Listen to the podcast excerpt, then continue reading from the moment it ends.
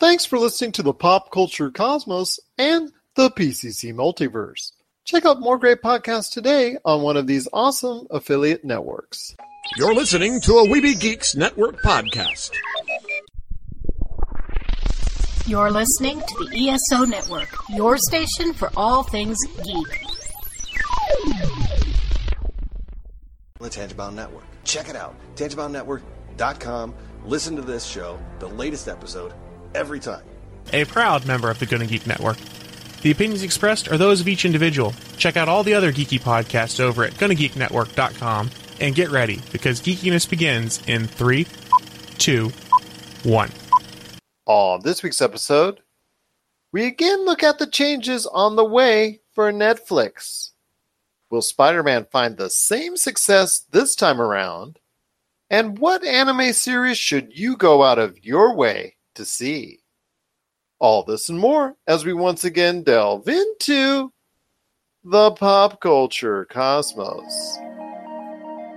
Welcome to the Pop Culture Cosmos. And we're back with another episode of the Pop Culture Cosmos.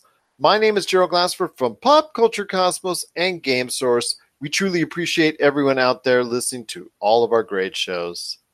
But it wouldn't be a Pop Culture Cosmos without my good friend, the aspiring author that he is. He is our man that's about ready to release another awesome book on the way for Humanic Media. You got to check out everything that's going on today at humanicamedia.com, Humanica Media on Facebook, YouTube, Instagram, and so much more. It is my good friend. It's Josh Peterson. Man, I'm all rusty because I'm back from the islands of Hawaii and I'm tanned, I'm burnt, I'm jet lagged, and had way too many meals on the island. I know I can't tell if I'm looking at a podcast host or a piece of beef jerky. Huh? Oh, Uh, what is podcasting? exactly, exactly. But you had an announcement coming up here in a few days. It's coming up what around around a week or so that your next book, as far as congratulations, you suck, is going to have a release date. So I feel like it's almost E3 ish in that type of deal, but it is coming up around the corner, isn't it? Sure is. I've been posting little teasers and little snippets up there, and uh, you'll you know I'll pop up info on how you can get the book if you want an autograph copy and all that good stuff. So honestly, man, I just uh, hope people enjoy it, and I'm ready to work on something else because I am so tired of that book. But you know, read it still. I hope everyone enjoys it, and yeah, stay tuned, and you'll see some updates, and we'll talk about on the show. I'm sure when the uh, announcement gets here, and uh, yeah, cool You know what would stink? feet. Well, besides that, you know what would stink is if we do a show together for several years and I don't even get a copy. Mm.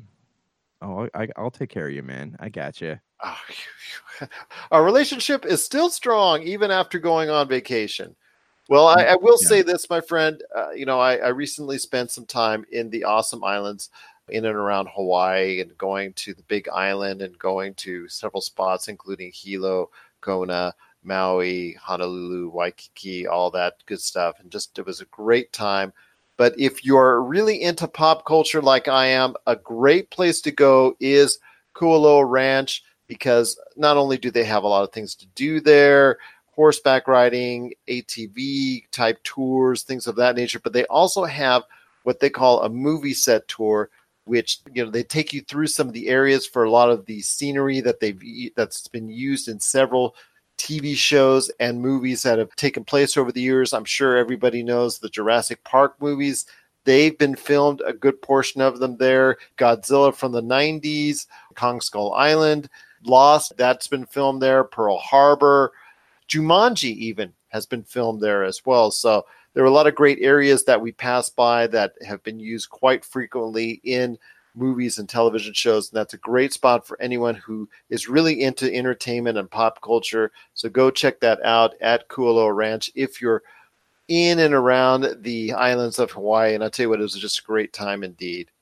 But we've got a great show lined up for you out there. We've got a lot to talk about because Spider Man Far From Home, that is hitting theaters this week. So we're going to go into detail with our thoughts on where this is going to go ahead as far as not only business wise and how it will do compared to not only what we saw with Endgame and Captain Marvel, but also the previous Spider Man Homecoming.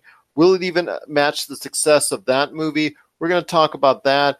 Plus, also, as well, we're going to be talking about the future of Netflix. I know we've covered the subject before, but in the streaming market is always ever changing. There's so many different entities coming in, coming out, so many different programs coming in and out, changing places, new shows coming up all the time, new deals that get signed up with with famous stars and famous directors as far as that's concerned. So we're going to talk about the future of Netflix once again because there's been some major things going on that really would affect the future of Netflix maybe for good and maybe for bad, plus some of the programming that they have on there. Josh and I are going to be talking about that. Also, we're going to be touching on the recent release of The Sinking City.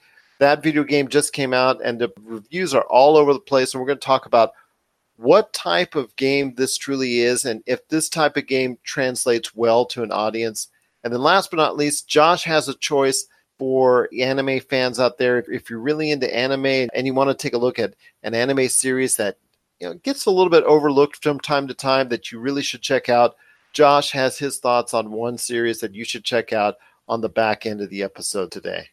But first, my friend, before we go into Spider Man Far From Home, I do want to thank the individuals that I got a chance to have in our long form interviews during my time away. We presented four episodes, four long form interviews. So I want to thank right now Jessica Boggs from the TV Ratings Guide, Josh Brennan from the Changing Perspectives podcast, Ben Arnault from Smoking Hot Confessions, and Dr. Mata Haggis Burridge. Thank you to each and every one of them for taking the time to speak to me as, at length on the subjects that they're most familiar with and thoughts and and subjects of that nature. So if you haven't had a chance to check out our previous four episodes on the PCC multiverse or the pop culture cosmos the past two weeks, you got to check out. There's some great conversation there. If you have a chance, check out the last four episodes that we put out there on our Pop Culture Cosmos channel, available everywhere you can get your podcasts. My friend, it is this week. July 2nd is coming out. And I'll tell you what, a lot of people are excited for Spider Man Far From Home. The first question I want to ask you, because we're starting to learn more, more and more about what's going on with Spider Man Far From Home, and it is the direct fallout from what happened with the events of Avengers Endgame this is still going to be the last movie considered in the Infinity Saga, which again, I know we've touched on this before, but don't you think that's kind of weird? Well, it all depends on what kind of note they wanted to go out on, right? So Infinity, the Endgame which by the way, you still can't walk up to a movie theater and get decent seats for. It's crazy. It's just it's been practically sold out ever since it came out in theaters, which is completely unheard of. Endgame ended on a note that was dark, sad, not dark, but I mean like sad, uh, tragic, I guess you could say. But you know, they did the same thing with phase. What was it? Phase two when Ant Man came out. Like they ended on on a light note. You need that. I think that that's important because if you want if you want to get people to go back to these movies because they're taking a year and a half off, if I remember correctly. If you want people to go back to these movies, you need to end it on on a lighthearted note. Like you don't want to ended on a downer because then it's going to be less likely that people are going to want to like get really they're going to be really excited to go back to the movie theaters again.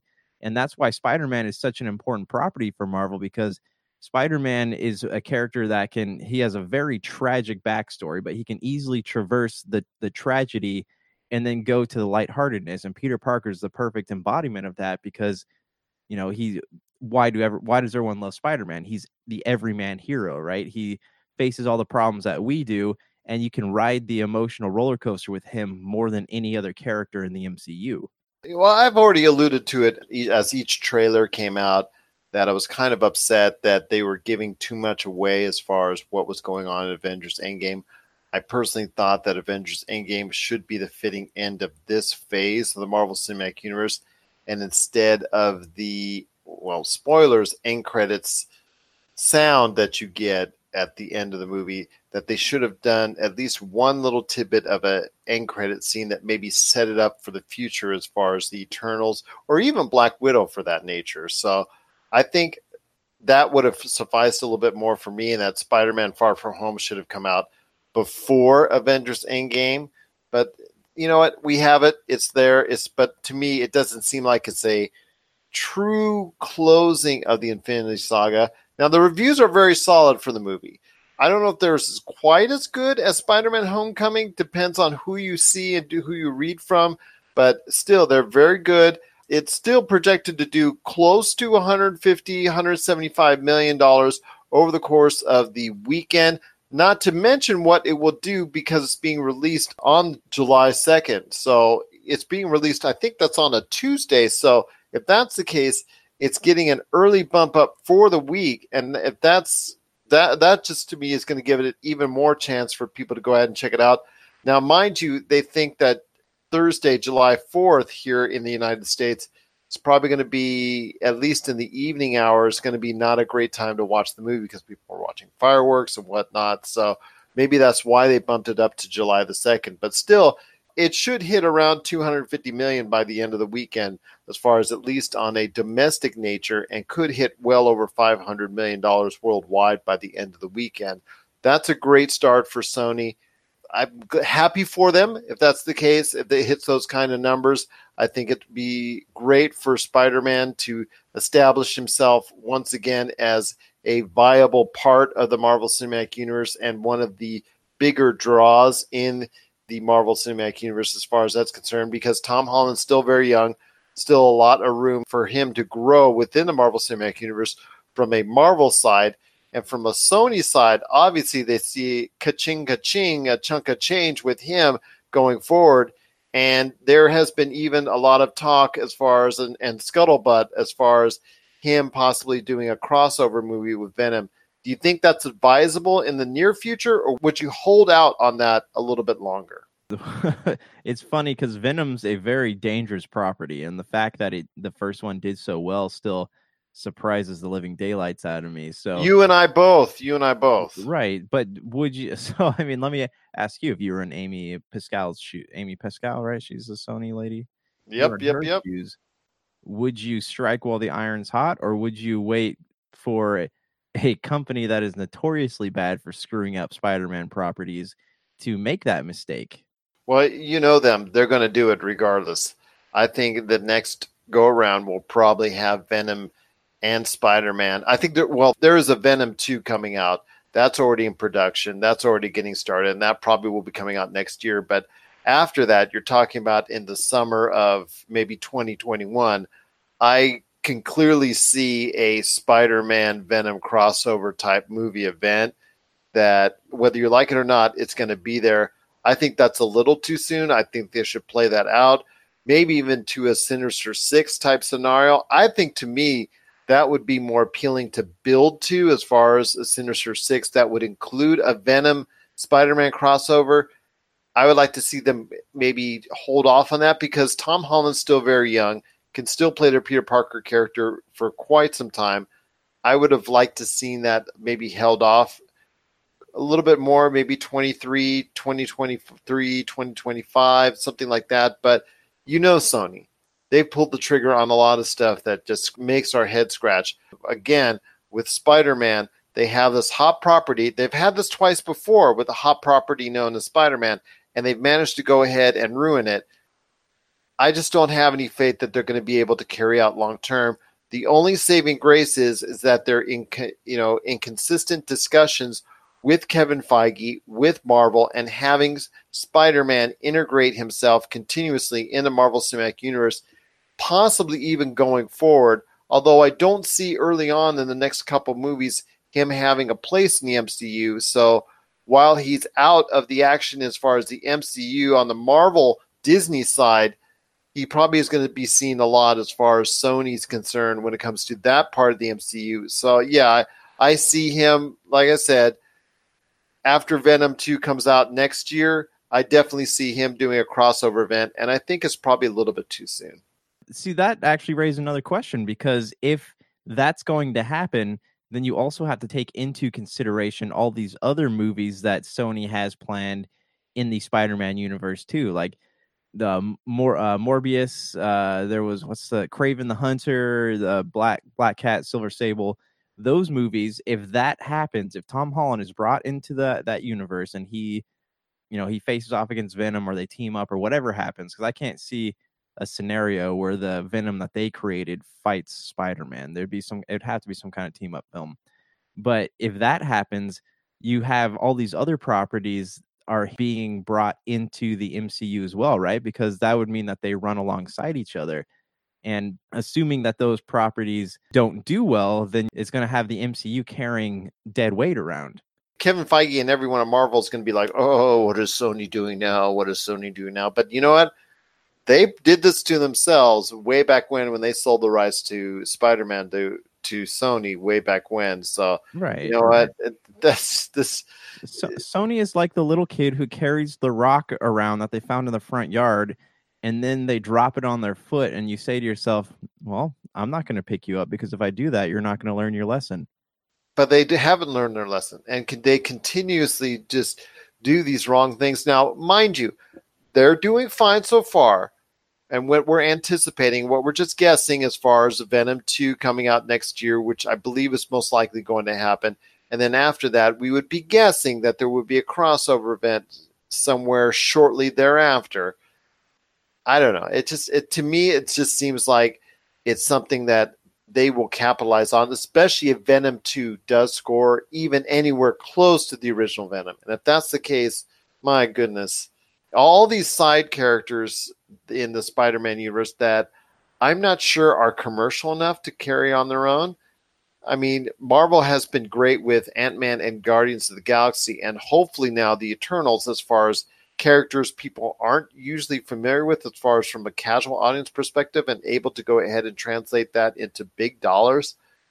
I'm not sure Sony will find the same success with these side characters, and in doing so, they could damage the overall product, including the Spider-Man property itself. Right, exactly. Because they're if they carry Tom Holland's Spider-Man over into the Sony MCU and these these worlds become adherent to one another, then you're basically absorbing crap properties into the M- Disney's MCU, which has done fairly well box office numbers considered. I'm I'm on board to see Tom Holland team up with Tom Hardy. That, but that I, I, would have to be for me a Sinister Six. Yeah, you, you know what? Di- yeah, that'd be cool. But do you know what disappoints me kind of about what uh, what Disney did with Spider Man? What's that? They did not really. So I get we don't want to see another Uncle Ben backstory, right? But they there's so many arcs that where Peter Parker experiences so much tragedy and there's such sad stories, but then they had him experience that moment with Iron Man, which was really powerful, and nothing is ever going to top that again. So it's going to be really hard to find that emotional aspect of Peter Parker that tops what's already been done, whether you're dealing with the death of Gwen Stacy or you're dealing with, you know, Aunt May getting shot like she does in uh, the Civil War comics, whatever arc you choose to go with, it's going to take a lot to top that emotional moment that he had with Tony Stark in the end of Avengers Endgame, or even something with MJ. So right. that yep, uh, mm-hmm. you're right. You're never going to find that type of emotional uh, byproduct from what happened. I mean, a lot of people really clued in and really riveted by what went on with the events of Avengers Endgame with Tony Stark's death and and how it affected Spider-Man. You're going to see the ramifications of that this week when Spider Man Far From Home debuts in theaters this week, starting July 2nd here in the United States and then all over the world as well. So we're looking forward to some big numbers. We're going to report on it for you from here at the Pop Culture Cosmos on the social media, but also as well follow us on our PCC Multiverse on Friday. And of course, as well, next week's Pop Culture Cosmos as well. Coming up next, we're going to be talking about the future of Netflix. And I'll tell you what, a lot of things have changed from the last time we talked about it, with the streaming channels all lining up to go ahead and take shots at Netflix. What is Netflix doing about it? And what is going on with Netflix as far as from a possible standpoint that they could be losing a lot of customers coming up in the near future? We're going to be talking about all those variables and more coming up here in a bit. This is the pop culture cosmos. Listen up, all you gamers out there. Miracle Fruit Oil is ramping up the deals on its awesome Vitabrace gaming wristband. Vitabrace is clinically proven to help improve your gaming performance. Vitabrace will help you achieve your gaming goals, whether it's that single player campaign, retro classic, or battle royale. Head on over today to miraclefruitoil.com and if you use the code Vitabrace50, you'll get half off on a Vitabrace gaming wristband or use the code buy one get one and it's buy one get one free. That's right, just use the code Vitabrace50 or buy and the number one, get and the number one today to get some great deals on some Vitabrace gaming wristbands. So check it out today at miraclefruitoil.com. Vitabrace, win with it. Welcome back to the Pop Culture Cosmos. It's Gerald coming right back at you here, along with my good friend, Mr. Josh Peterson. Well, Josh, you're still a Netflix fan even after all this time, but I want to ask you right off the get go is it harder to become a Netflix fan or stay a Netflix loyal fan at this point in time after the recent rise in prices and all the rumors that you're hearing and all the decisions that are being made as far as not only the onslaught of all these incoming networks like Disney Plus, Universal, and so much more coming out, plus all the different types of programming that are on and available on other streaming platforms. But also, as well, the big news is that The Office will be leaving Netflix as early as 2021. Well, I will be honest with you. I actually canceled my Netflix account, so I'm I'm gonna reopen it once Stranger Things comes on, and then I'll probably cancel it again after that. But yeah, they were charging me eighteen dollars a month to keep it open. I just at that at that cost, I don't I don't watch TV enough, you know, to keep that open. I play more games than I do uh, stream things. I got Amazon Prime. But to answer your question, no, I don't. I mean, Netflix is going to have to rely heavily on their own original content, which is going to be difficult for them because only about 20 to 40% of the shows they make are really worth watching it all, right? It's a lot of I know they they buy up a lot of foreign content. Some of their anime is okay, but the the, the anime that ends up doing well, the companies that make them remove them from Netflix to put them, you know, to sell them on DVD and stuff. So at that point, like they're consuming their own market. And you know, we've talked about this before. I know specifically referring to The Office as this idea that Netflix had a good thing going for a long time. They paid all this money, bought up all this content, and then all these these stations who were who they bought content from these companies universal warner brothers disney whoever it may be they have not been just coasting in the in the on the sidelines. They've been sitting there lurking watching how their content is being consumed. And now we have every every major station major broadcaster major um, you know company has production company.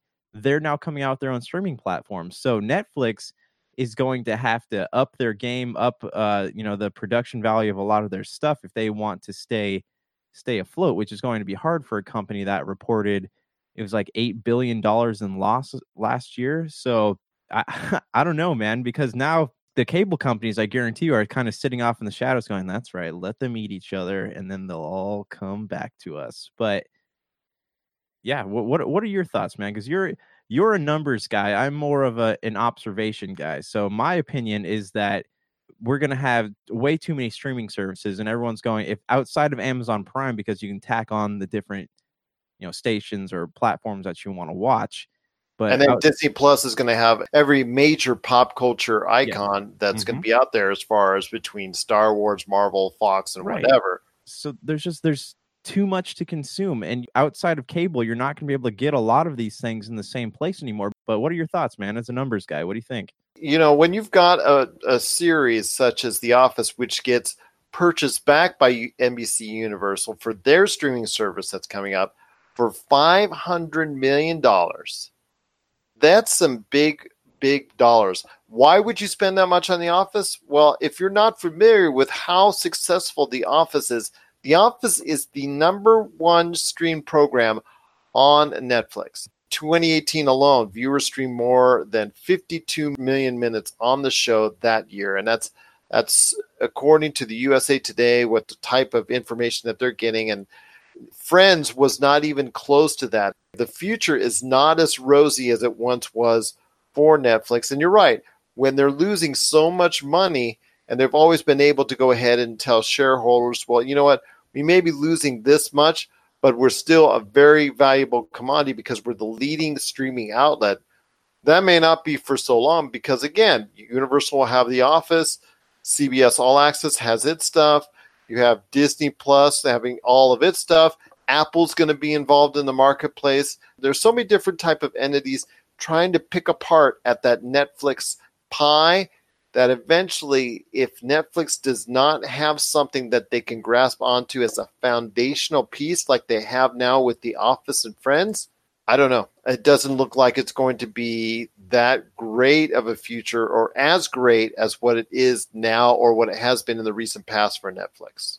Right, right. And this also brings me to another question for you. Do you think cuz so like you know the CW has Seed, I think it's called, and they have the whatever NBC's platform ends up being Universal. So Universal would have, you know, they have all their movies too, so they would have the option of putting all that stuff on their platforms. But you know, if we have these independent stations, Sci-Fi, CW, um well, you've seen the issues with DC streaming outlets because Right. they canceled the the Swamp mm. Thing series. right? And I actually hear that's doing pretty well, so I wonder if they're regretting that. But and they're actually supposed to be taking that streaming service back to back to the the old whiteboard to see what's going on with it. But um, you know these these separate entities though say they take their big they have these huge shows friends uh, the office whatever it might be they would have to have a whole other catalog to back up or to justify you know the seven or eight dollars twelve dollars whatever price that you're spending on this stuff per month because you know with netflix it the i guess you could say the price is justified because you have that and you have like stranger things you have your you have other shows too. I know that the Flash and uh, Arrow have- were on there for a really long time. Like there's other stuff to watch, so you're kind of it's okay to spend twelve to eighteen dollars a month, depending on what kind of what package you're you're paying for. But you know, with Universal or something smaller, you'd have to have enough content on there to justify. Because you know, as good as The Office is, you can go to a store, like you can go to Book Off down at the mall by me and you could buy each of the seasons for about four dollars a piece so you would have to have enough stuff on your platform to justify people spending the money just to watch one show Well, I'm I'm a casual fan of The Office. I've seen uh, quite a few episodes, but I have not seen all, every episode from all the seasons and whatnot. I don't follow it religiously, but did you think that The Office would actually have this kind of appeal years later after it went off the air and still have this kind of mass appeal to the point where it's actually more popular today, I believe, in my opinion, than it was back then? yeah that's that's a tough question because the reason that it built up so much momentum when it first came on though is because it was quotable right? People were watching the show. I happen to love the first season. I thought the first season was so good because it's so awkward and the show didn't know what it wanted to be and it that actually produced some really great comedic moments. But the second season rolls around and everyone starts watching it you know you watch it word of mouth picked up you're quoting it and people are still quoting the office even today. You know now we're having younger generations watch this show and you have all the the, the kids who who wish that they were born in the 90s saying that they're 90s kids even though they're born in 1999 they're the ones that pick up these trends and carry them off to the next generation right? So they're picking them up carrying them off to the 2000s kids. The 2000s kids are picking them up carrying them off to the other kids. And it, it is truly a show that where there is enough content for somebody my age or your age to sit there and maybe watch a few episodes a month, right? And you can carry on that through the year, watch something else, come back to another year later. It's not something that feels old and stale yet, though it might it might one day. It's just just the way that it was filmed, the way that it was written, and all the characters in the office, how they're still relevant on other movies and stuff. It doesn't feel dated yet, though it might it you know chances are it will one day It- it's just it hasn't reached that point yet and i imagine that's why it's able to feel so fresh every time people watch it Well, and it goes back to what I was talking about with the ratings, although I wanted to make a clarification in that at its peak, it never actually, as a total wide viewing audience, never actually even reached the top 40. But with viewers 18 to 49, and this is key for why it is doing so well, I think, on streaming outlets, is that it, at its peak, it was actually near the top 10 within viewers of 18 to 49. And that's a key demographic rating there for advertisers and things of that nature because 18 to 49 year olds, we all spend our money a lot more freely than people of older or younger ages. So even though overall it never reached that t- upper echelon. Within us, 18 to 49, it was still a very popular show and it's only grown more in popularity. I think a lot of people, like you said, you and I, since we were in that 18 to 49 demo while it was playing until 2012, that it, we just have such fond memories of it. Is actually, like you said, aged like a fine wine that has gotten even better in our memories and gotten even better and more been more appealing and it's been like you said in a in a meme generation so quotable as far as all the things that went on and it's easy to see why it's just garnered so much momentum to the point where it has become the dominant force in streaming television today You're listening to the Pop Culture Cosmos. Don't touch that dial. Wait, do, do people still use dials?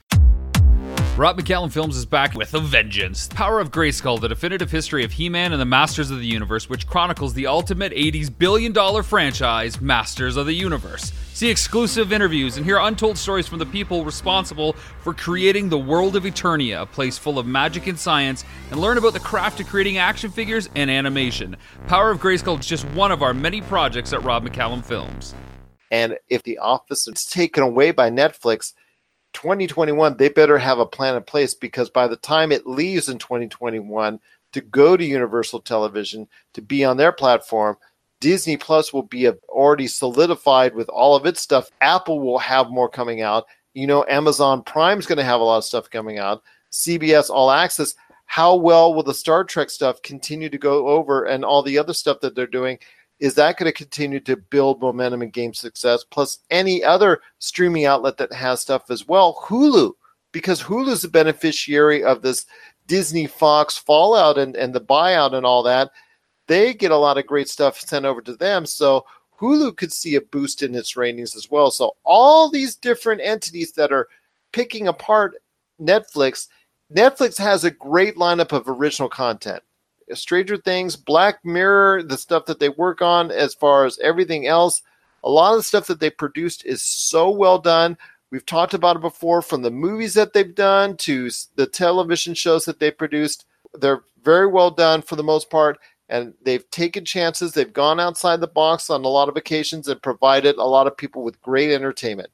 But still, they're going to have to come up with something even more prolific in order to maintain that that type of success that they have now when the office and the backbone of the stuff that they've counted on for so many viewings is going to be taken away from them here in just a short period of time in a couple of years Right. So they're they're going to have to really uh, take a hard crack at keeping a consistent line of of uh, shows and movies of, of content basically that people will be interested in because there's a lot of stuff on there.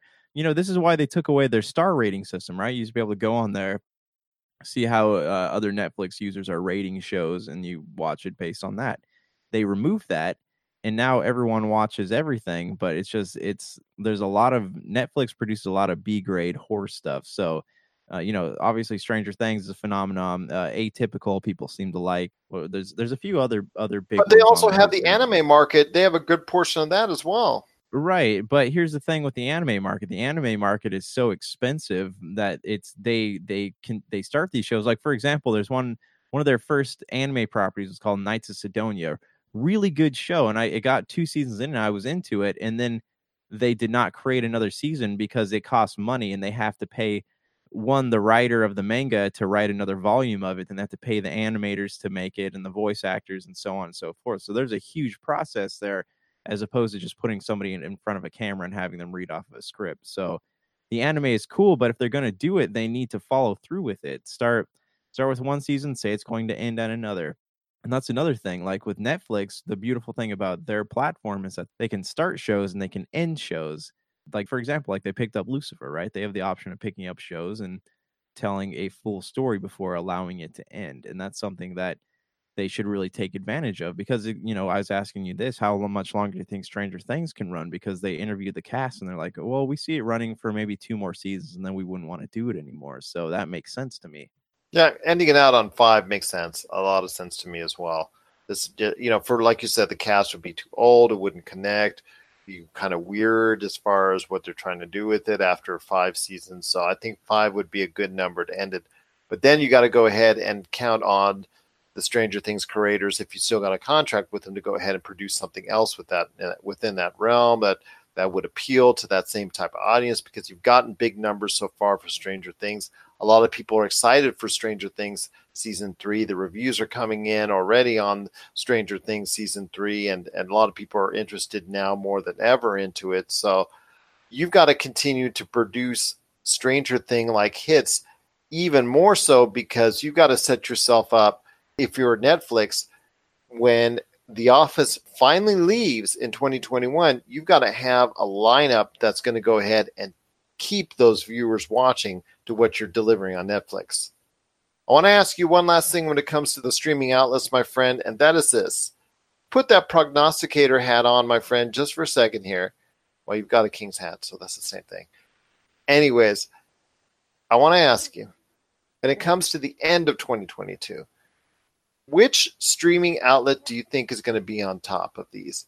Netflix, Disney Plus, Apple, Amazon Prime, or NBC Universal? That's a good question. So, you know, anybody with a brain would say Disney Plus, right? I am a firm believer in Amazon Prime because you don't have to pay full price for the streaming. Like, like say you want to tack on HBO or you want to tack on something from NBC onto your Amazon Prime account, you can do that because you with without paying the full price of the streaming platform. So you pay an extra four or five dollars you get HBO shows, you pay an extra four or five dollars, you get stars. So just because Amazon Prime is so compatible and accessible, I think that we're going to see a rise in Amazon Prime subscriptions. Well, I mean, the rate with Amazon Prime, that's kind of difficult to gauge as far as I would say off of viewings, the number of viewings, if that's the case when you're rating, because you know Amazon Prime is a lot of people don't get it for the streaming service, but they get it for other things. Right, and it comes with with uh, the Prime service, right? So you get Prime Video for free. So you can't really. A lot of people probably have it already, but there's a lot of skepticism with Disney Plus, and I know that's the one that everyone's going to be talking about. There's a lot of skepticism from what I've read. Is that is it going to be as good as everyone says it is? Are, are these shows going to be all released at once? Or are they going to be on a week by week basis?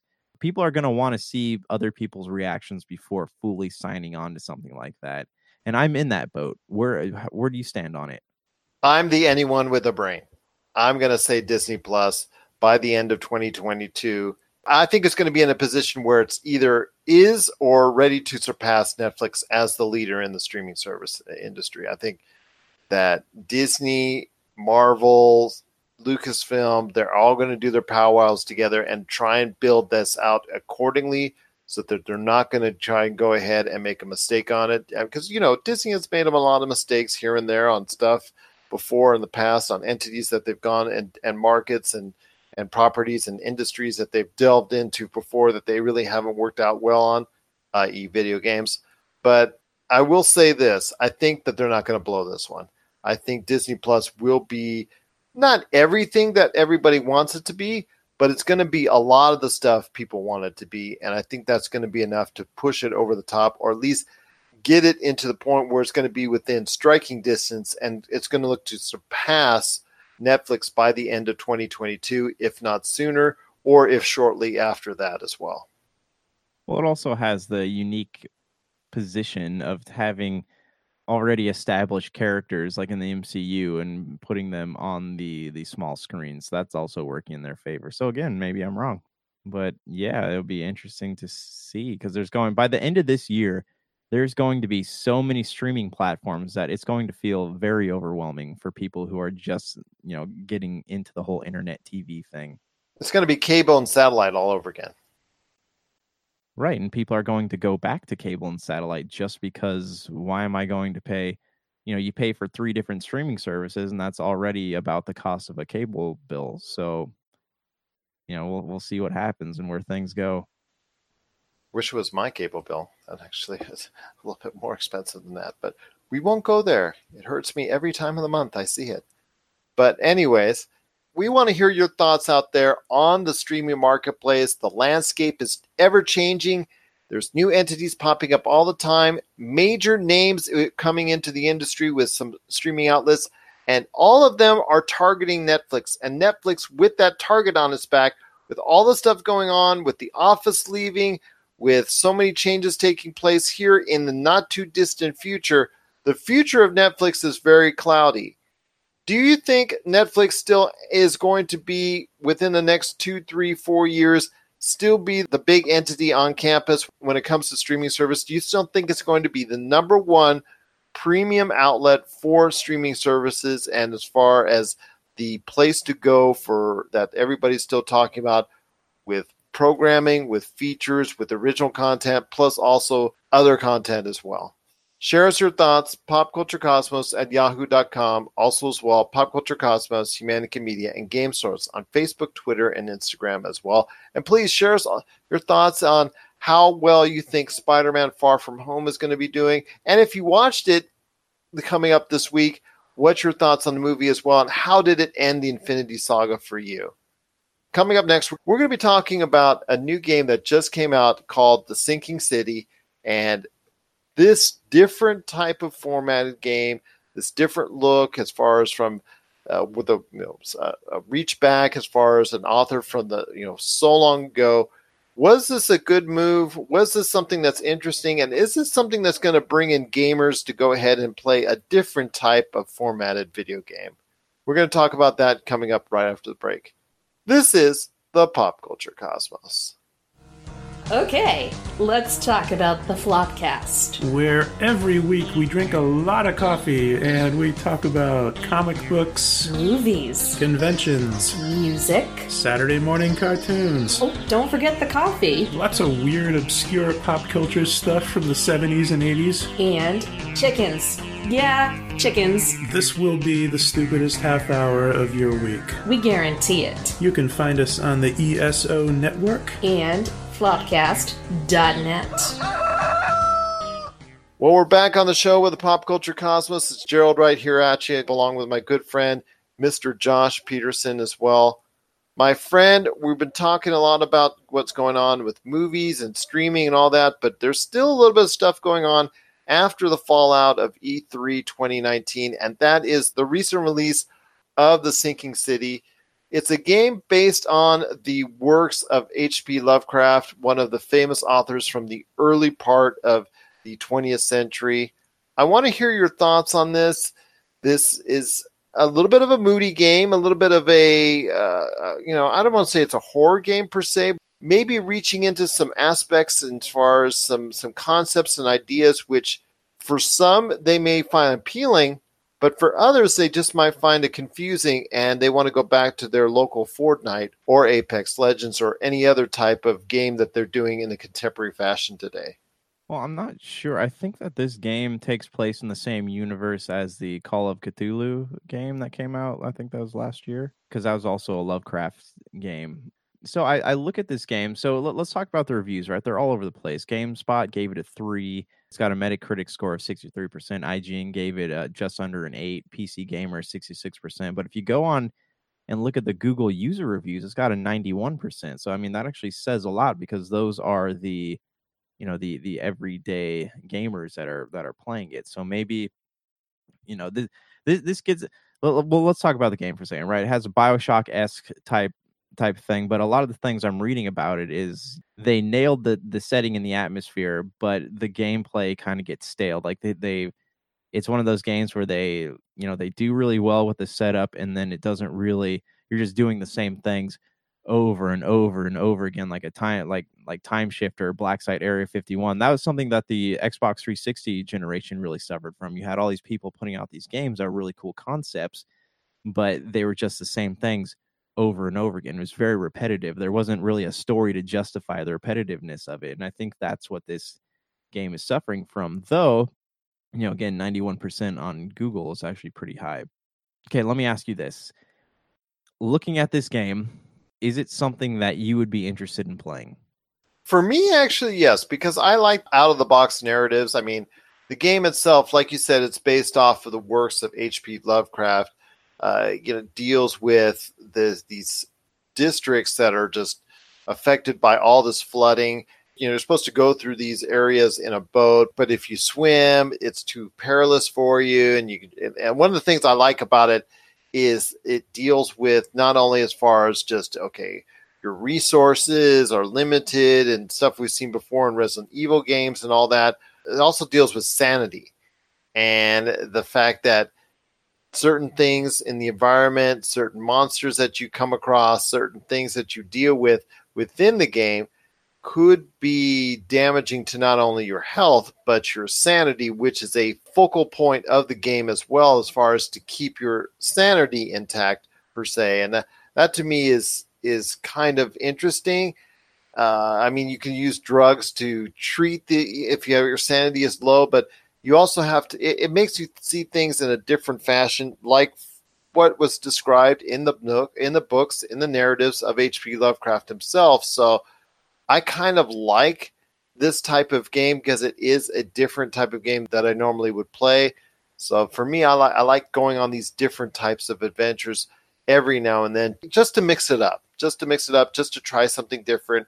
And the approach of the game is different, might not always be successful. Like you said, it gets repetitive, and repetitive might not be very good for anyone out there, including me, to, to get, you know, if you want to get through it.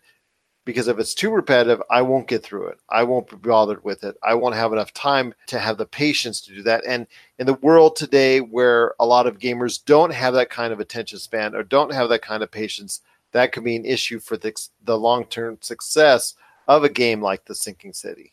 Yeah, exactly. And you know that that's cool mechanic. Like what you're mentioning earlier was the uh, you know, the sanity thing.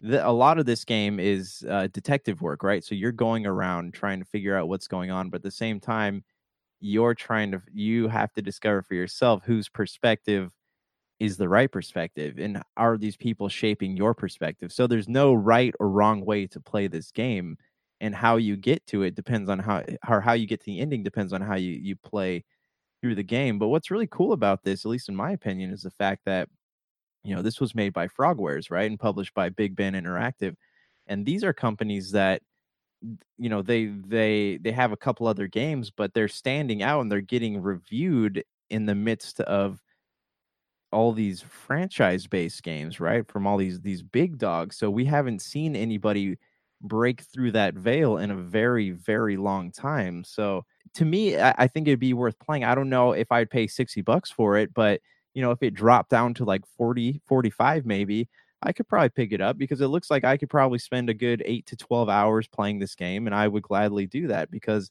like you said, it looks interesting. And it that's what made Bioshock so cool, right? Is the, the setting. Like you're going into this whole new world. And that's what this looks like. But with the plasmids and the type of things that you could do within the environment, it was always interesting to see what's coming up around the corner, including Bioshock 2 and Bioshock Infinite. Those were very good games as well. So that whole environment captured me and kept me entranced as far as going from narrative to different narrative to different narrative.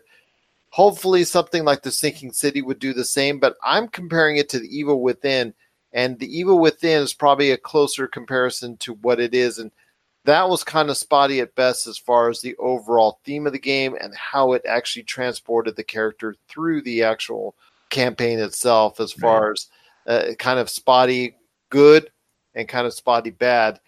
But it's it's you know it, it's not one of the more successful games in the Bethesda series for a reason because that game doesn't emote that type of interest to a to a wide audience. It caters to a certain niche of audience and unfortunately, the execution on that game is very again back we go back to spotty. It's not not fully well executed from beginning to end. I think that's maybe what you might be seeing with the sinking city and maybe the reason why you said you would only play through it if it was at a lower price.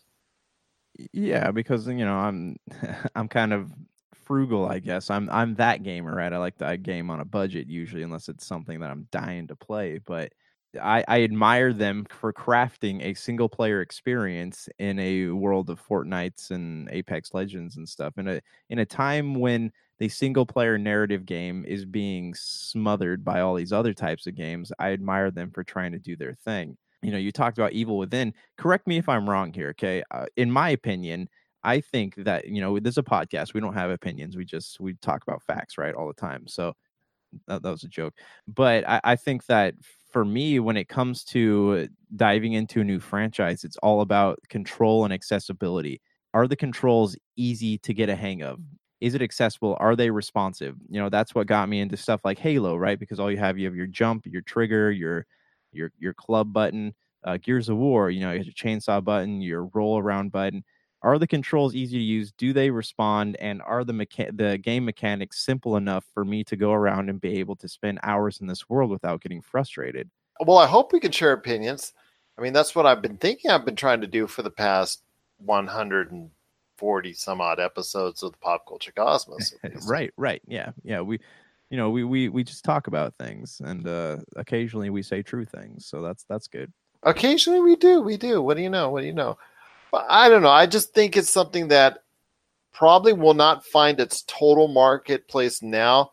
But if it's well thought of and the word of mouth stays clear that it could be something maybe people will want to go back to five, ten years from now.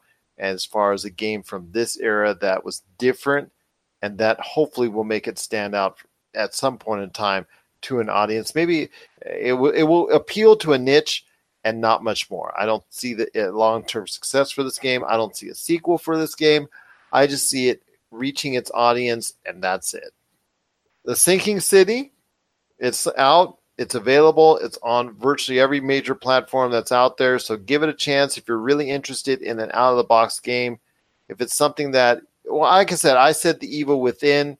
If you're interested in that type of format, maybe a little bit of Bioshock in there as well but if you're interested in something different outside of the box from what you're usually playing when it comes to first person shooters, RPGs, and the whole nine yards, take a look at this. See if it's something that might interest you. And if it is, and you play it and you have thoughts on it, share it with us. PopCultureCosmos at yahoo.com or through social media. Pop Culture Cosmos, Humanica Media, and Game Source on Facebook, Twitter, and Instagram. Please let us know. We'd love to hear from you. Coming up next, we're going to close out the show with Josh's thoughts on an anime series he thinks you should see. This is the Pop Culture Cosmos. If you're tired of sifting through flea markets for rare and unique games, we can help. Retro City Games in Henderson, Nevada, only five minutes from the Las Vegas Strip, has all your favorite gaming staples, classics, and a wide selection of rare games with new stuff always appearing on our shelves. Come in and chat with Nicole or Doug about your love of games and watch as they help you complete your collection or find your childhood favorite. And don't forget, Retro City Games loves trade ins. So if you have any Nintendo, Super Nintendo, Sega, Xbox, PlayStation, or even PC games, come in and visit Retro City Games today. Welcome to the new metropolis of gaming, Retro City Games. And we're back to close out the show. This is the Pop Culture Cosmos. If you want a listing of all of our great shows and where they're being played at and all that good stuff, check out our listing today, Pop Culture Cosmos on Facebook. You'll see a listing of all of our great radio stations that we're on because we're being played seven days a week. I want to send our love out there to the folks at Sword Radio in the UK.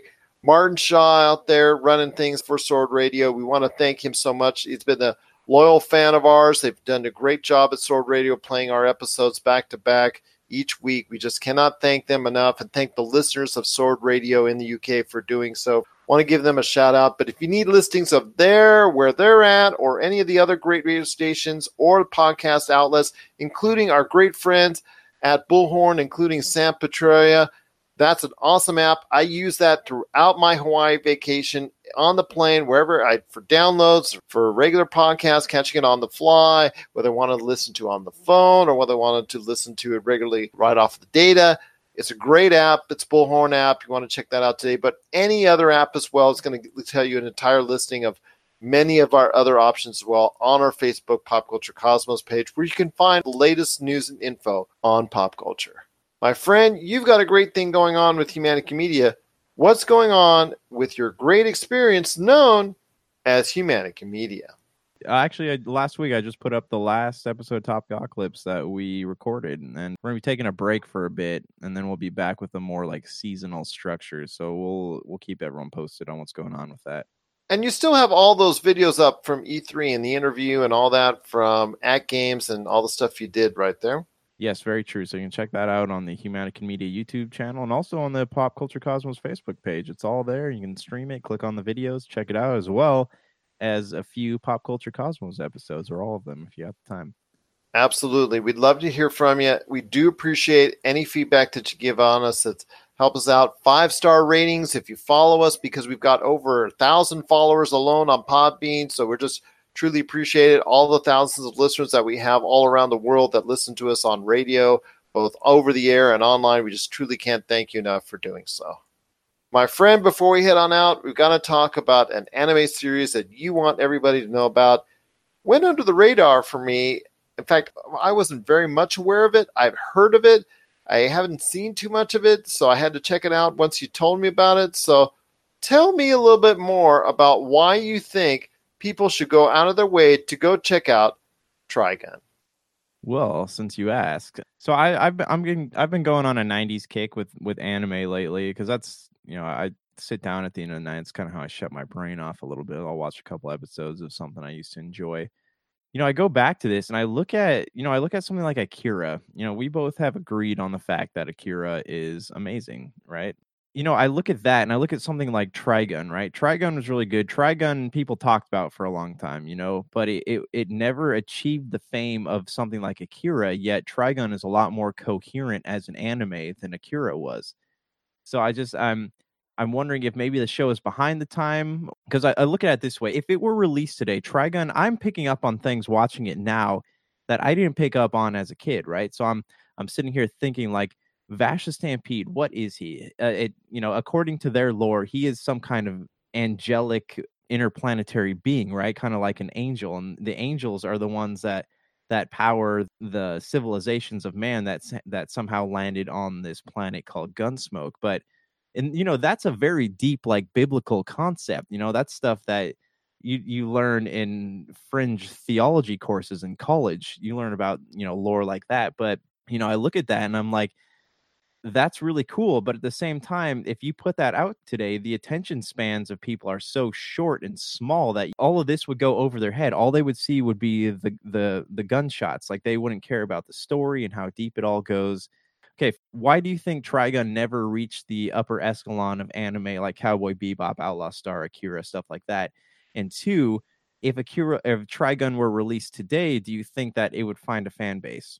Very good questions. I'm going to tell you first off why it went under the radar for me and for a lot of other people who enjoy anime, and that is the fact that it just didn't have those characters that really seem to stand out. I think that's first and foremost. I I don't want to say they're unremarkable. I just don't think that they had those memorable type of scenes, storylines, or characters that just made it click. Now, would something like Trigun work in today's environment? That's tough to say because you relate it to like a space opera, space western. There's a space opera, space western that's popular in theory, that has a cult following, that is actually been given a chance to succeed on more than one occasion been given a chance to succeed on a theatrical level and really hasn't done it, but still has that beloved cult like status. And I'm talking about Firefly. And to me, I equate Trigun a little bit to Firefly. I'd love to see a Trigun type live action movie be made because I personally have an affection for these type of space westerns. But again, the movie and and the TV show and, and the whole thing from Firefly has never really clicked with a large audience. So I don't think it's going to be able to do the same. And it may be for the very reasons you explained previously. It's if you haven't watched it, I would definitely recommend that you do go watch it. You know, you can find it on all kinds of streaming services, or you can go you, you can find the DVDs online for like five bucks a piece, but it's definitely something worth watching. Well, if people want to give Trigun a chance, see what it's all about, I believe it's on Crunchyroll, if I'm not mistaken. Yeah, it's on Crunchyroll. I thought that it's on Funimation's streaming site. I could be wrong. Yeah. Crunchyroll was listed for me, and I, I was able to catch a little bit on YouTube here and there as well. Yeah, yeah. So you can find it on there. But there's also iTunes or whatever your Xbox, whatever you're using. You can probably find it on there too. But it's definitely worth checking out. I would recommend everybody watch it.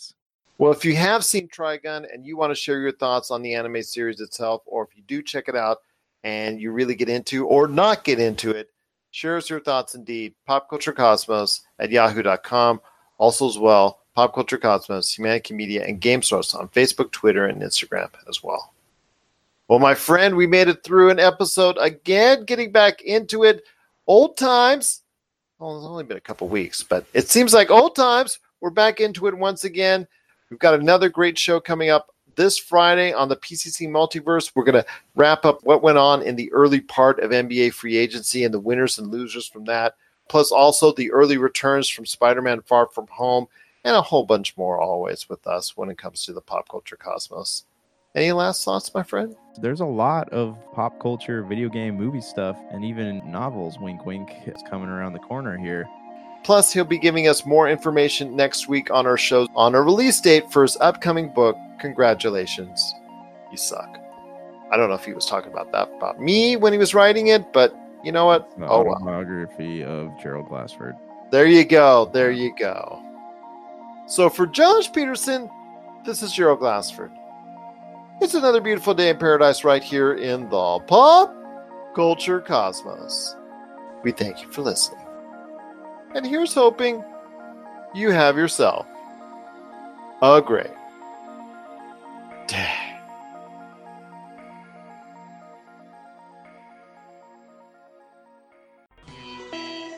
You're listening to a Weeby Geeks Network podcast. This has been a broadcast of the ESO Network. Be part of the crew and help support our shows by donating to our ESO Patreon or by shopping through Amazon.com or the TeePublic store, which can all be found at www.esonetwork.com. The ESO Network, your station for all things geek. Tangent Bound Network. Let your voice be heard. TangentBoundNetwork.com. Thanks so much for downloading the Pop Culture Cosmos and stay tuned as more great podcasts are on the way. Thanks again for listening to us here at the Pop Culture Cosmos.